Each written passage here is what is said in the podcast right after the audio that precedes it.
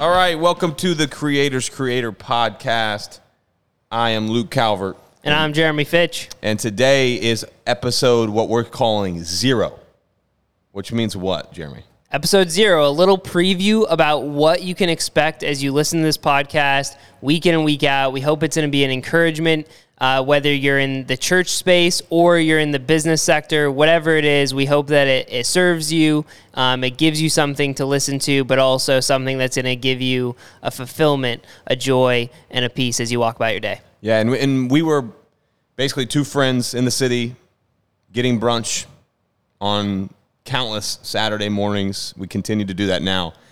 But what we found is these conversations were so formative and shaping that we thought, you know, we should turn these into conversations, because you and I are, are those those conversations were so life-giving for you and I that we're like, this must be beneficial for somebody else.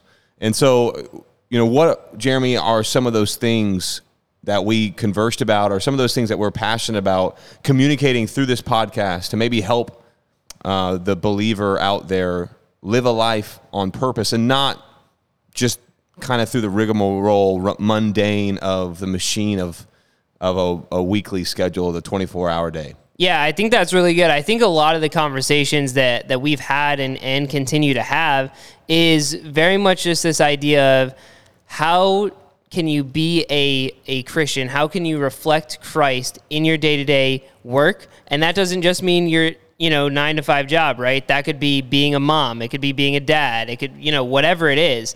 Um, I think there's a lot of opportunity. And so just the ability to learn that we were, and, and talk about that we, we are creators made by the Creator. And so what does that mean? I mean, it's two words, but I think it's it's bigger than that. It's it's it's given more depth, and that's what we hope to talk about yeah. as we as we walk through this podcast. Yeah, and I think that we see in the scripture too many times to not take notice that God has called his people to reflect his image for his glory by creating. So I want to kind of break that down. We want to reflect his image. So we, by definition, are made in his image.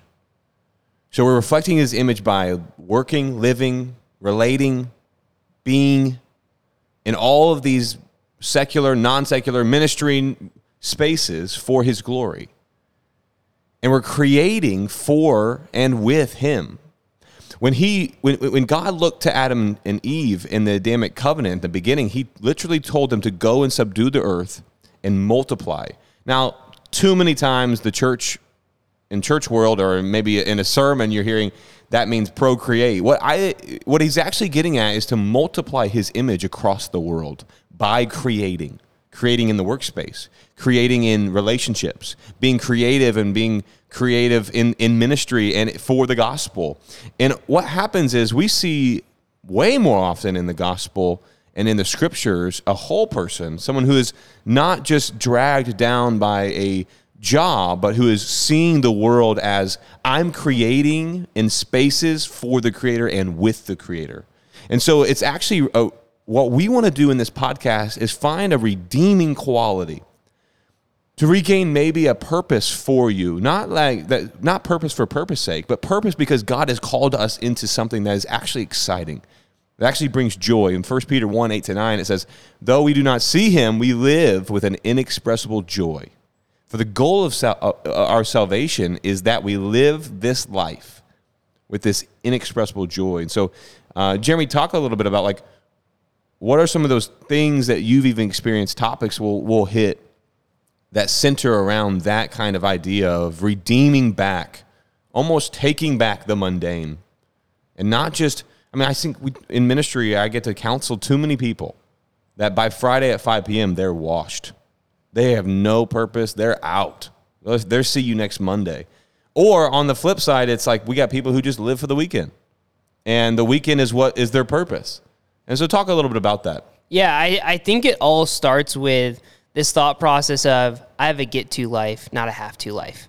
And That's and I good. think a lot of people That's talk good. about that as a job, but I think it's life in general, right? If I go about it with a mindset shift of I get to do this life with the people I'm around, the friends I'm around, the coworkers I have, that just blesses that space that you're in. Mm. immediately. And so I think that is that is vital. I think one of the things that we've also talked about is how do you lead in in a work situation or in your home, um, with your kids, like whatever it is. And so I think that that is that is something we'll also hit on. And then I think a, a big part as well early on, what we'll talk about is this idea of that you and I've talked about is this ninety-eight to two mm. and this ninety-eight to two idea of ninety-eight percent of my life is seen on social media and two percent is the rest of me. Mm. And I think um, we're going to try to flip that on its head and say that realistically, if you're seeing someone's Instagram, if you're seeing someone's Twitter, really social media in general, right? You're seeing two percent max of who they really are. And so while that is the highlight reel you're seeing, just know it's probably just two percent of who they are and you really don't even know the person. Yep. And so take the opportunity, don't judge them based off their social media, but get to know them as a person because realistically, they probably have way more depth, right? Yeah. God created them for so much more than what you see on a social media platform. And um, it's not to say that social media can't be an outlet or an opportunity to serve the Lord, to um, you know, find people and, and bring them to the to the Lord. I think that is not only possible, I think it's happening and it's happening in droves. Some may say it can happen more than mm. in person, but I think that the ability to um, just pursue what we're doing, be where we're fe- our feet are, right? Um, you know, you guys always use the phrase, love where you live, right? And I think that is important. And I think it's also not just loving where you live, but being where you are. Yeah. What and if-, if you're there, then I think that helps you understand where what your past is, what you're currently in, mm. and where you're going. And I think that those are three important answers to figure out before you ever decide or try to figure out what is my purpose here. Yeah. yeah. What, what if the first thing that comes to mind when someone asks you, hey, who are you? Or what do you, you know, what's most important to you? What if the first thing that comes to mind is not, I'm a X Y Z, I'm a director at E S P N, or I'm a pastor at Cultivate N Y C, but it's I'm a person who is called on mission and has been given value by the ultimate creator. Right. And because of that, we are now sent into a world to create. Now, that'd be a long-winded response if someone asks you, you know, who you are, but but we really live in a society that the first question that we ask one another is, what do you do? Right. And we don't want to be people about what do we do, we want to be people about people about who we are. And that's only found in the the depths of our relationship with the creator. And I, I want to make this distinction, and, and uh, there's a guy on my team, Dubois Keen, who ma- he loves to make this distinction as well, and I'm stealing it from him.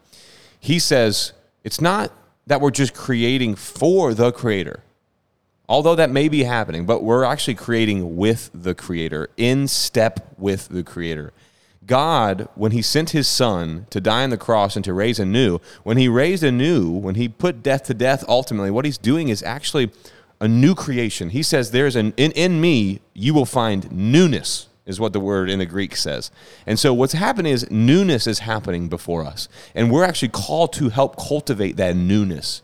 I mean, how many times in the Christian life have we gotten the opportunity to see newness come to, to life, where someone who was felt like they were dead inside, but because of the purpose of the gospel, they found their, that they can actually create with the creator, that newness was born.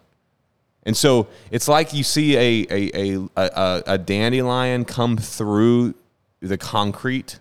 It's like that doesn't belong there, but newness is happening. And what happens with a dandelion is actually it, those dandelions are so they're so they they take over whatever they're around.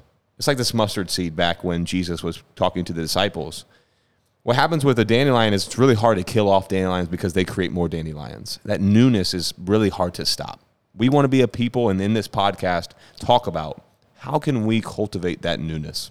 I think that's so good because I one of the other things that we're going to talk about that is directly based off that is this idea of pace. Mm. What is your pace in life? And realistically, that step-by-step, you're walking through this life, through the day-to-day with God, right? That is a pace. Mm-hmm. If you're going at the right pace, that is what you're doing. You're walking with God. You're not running in front of him. Mm. You're not going behind him. Yeah. You're saying, this is the pace that the Lord has set for me today. Yeah. Just today, that's right? Funny. Tomorrow will take care of itself. Yep. But today, this is the pace the Lord has set for me. And I think that's so good and something that we'll break down even farther as, as we move forward. Yeah, we appreciate you going on this journey with us. This is just episode zero. Episode one is soon to drop. We thank you for joining us, uh, Jeremy Fitch and Luke Calvert.